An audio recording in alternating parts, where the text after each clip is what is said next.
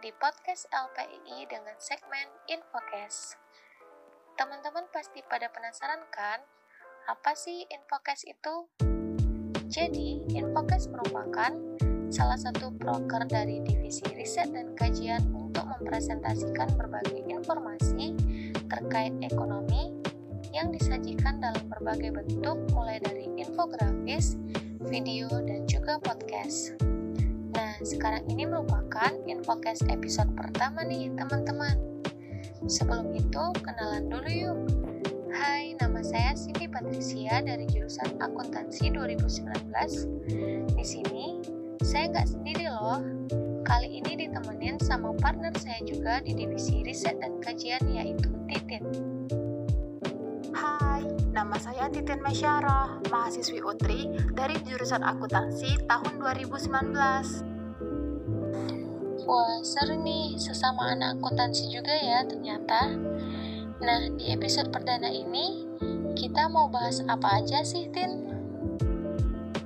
Nah, di podcast kita kali ini, kita akan membahas mengenai usaha mikro, kecil, dan menengah atau yang biasa teman-teman sebut dengan UMKM.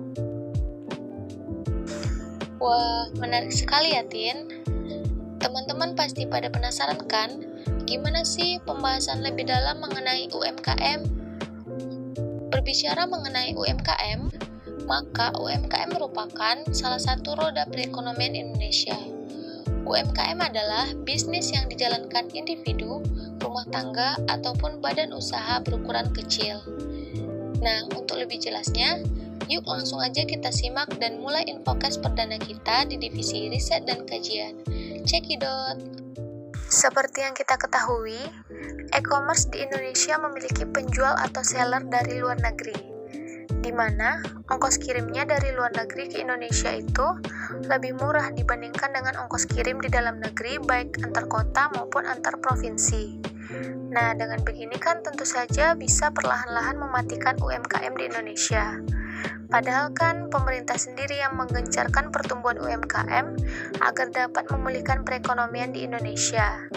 Nah, pertanyaannya, bagaimana sih pendapat Titin tentang hal tersebut dan upaya apa yang seharusnya dilakukan oleh pemerintah untuk mengatasinya?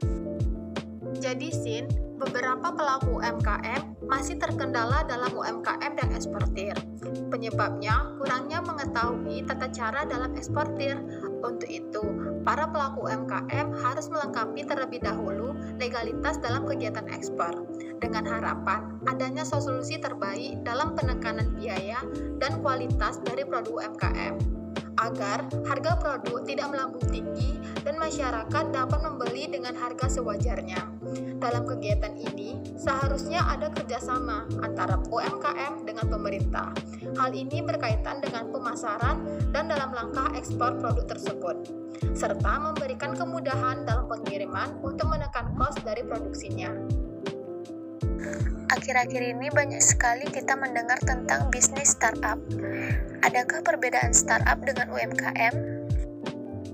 Berbicara mengenai perbedaan startup dan UMKM, untuk UMKM itu masih bersifat tradisional dan teknologinya masih kurang. UMKM ini dibagi ke dalam beberapa kelompok usaha, seperti kuliner, kerajinan, dan usaha yang berbentuk produk nyata. Sedangkan startup, bentuk produknya itu tidak tampak atau bersifat dalam jaringan, dan lebih modern. Meskipun terdapat perbedaan di antara keduanya, dengan adanya startup dan UMKM diharapkan bisa saling bekerja sama dalam meningkatkan produk dan pemasarannya baik di dunia maupun di Indonesia. Pertanyaan selanjutnya ya, Tin. Bagaimanakah tentang ketentuan pajak pada UMKM? Dan misalnya nih, ada pelanggaran pajak. Apakah itu akan berpengaruh terhadap UMKM? Untuk ketentuan pajak dalam kegiatan UMKM, pelaku UMKM tidak dikenakan pajak, kecuali 5 kategori yang terkena biaya keluar. 5 kategori itu adalah kulit, kayu, biji kakao, produk hasil pengolahan mineral logam, dan produk mineral logam yang memiliki kriteria tertentu. Kalau untuk makanan, pertanian, CPO, itu tidak dikenakan pajak dalam kegiatan ekspor. Oke, pertanyaan selanjutnya. Jika salah satu syarat tidak terpenuhi untuk barang-barang yang terkena PPN, apakah tetap dikenakan PPN?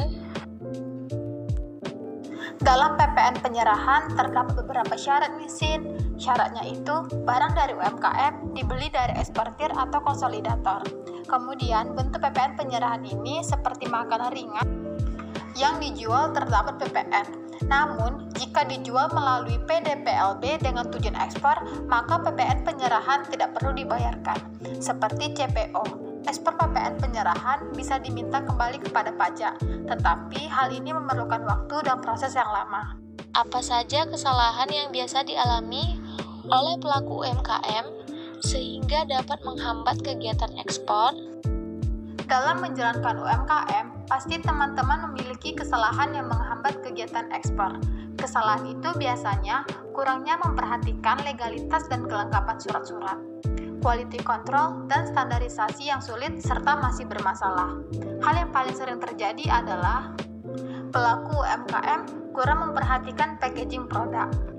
Packaging yang dibuat kurang menarik dan membuat konsumen kurang berminat untuk membeli. Untuk itu, para pelaku UMKM harus mampu berinovasi dalam menciptakan packaging yang semenarik mungkin agar produknya dapat diterima di dalam negeri maupun di luar negeri. Kegiatan ekspor itu gampang. Hal yang diperlukan adalah NIB atau nomor induk berusaha dengan cara meminta modul di bea cukai. Nah, terakhir nih Tin, gimana caranya untuk bisa percaya diri dengan produk kita sendiri agar bisa masuk kancah internasional? Oke, Sin. Berbicara mengenai percaya diri, kita harus yakin dengan produk kita, harus yakin dengan kualitas dan kuantitas produk sendiri. Mengapa demikian? Karena semakin bagus packagingnya, maka semakin menarik pula orang akan membelinya. Hal yang terpenting adalah asal kita yakin barang kita bagus dan tahu pasarannya, maka kita akan berhasil. Atau mencari alternatif barang sejenis dan melihat kelebihan serta kekurangan dari produk kita dan melakukan pembenahan. Wah, nggak terasa ya, Tin. Ternyata udah banyak banget nih kita bahas mengenai UMKM ke teman-teman ya. Iya, Sin. Jadi kita lebih tahu UMKM. Udah kejawab semua nih rasa penasaran teman-teman. Iya, Tin. Kalau gitu, sampai di sini dulu ya podcast kita mengenai UMKM. Sampai jumpa di infocast selanjutnya.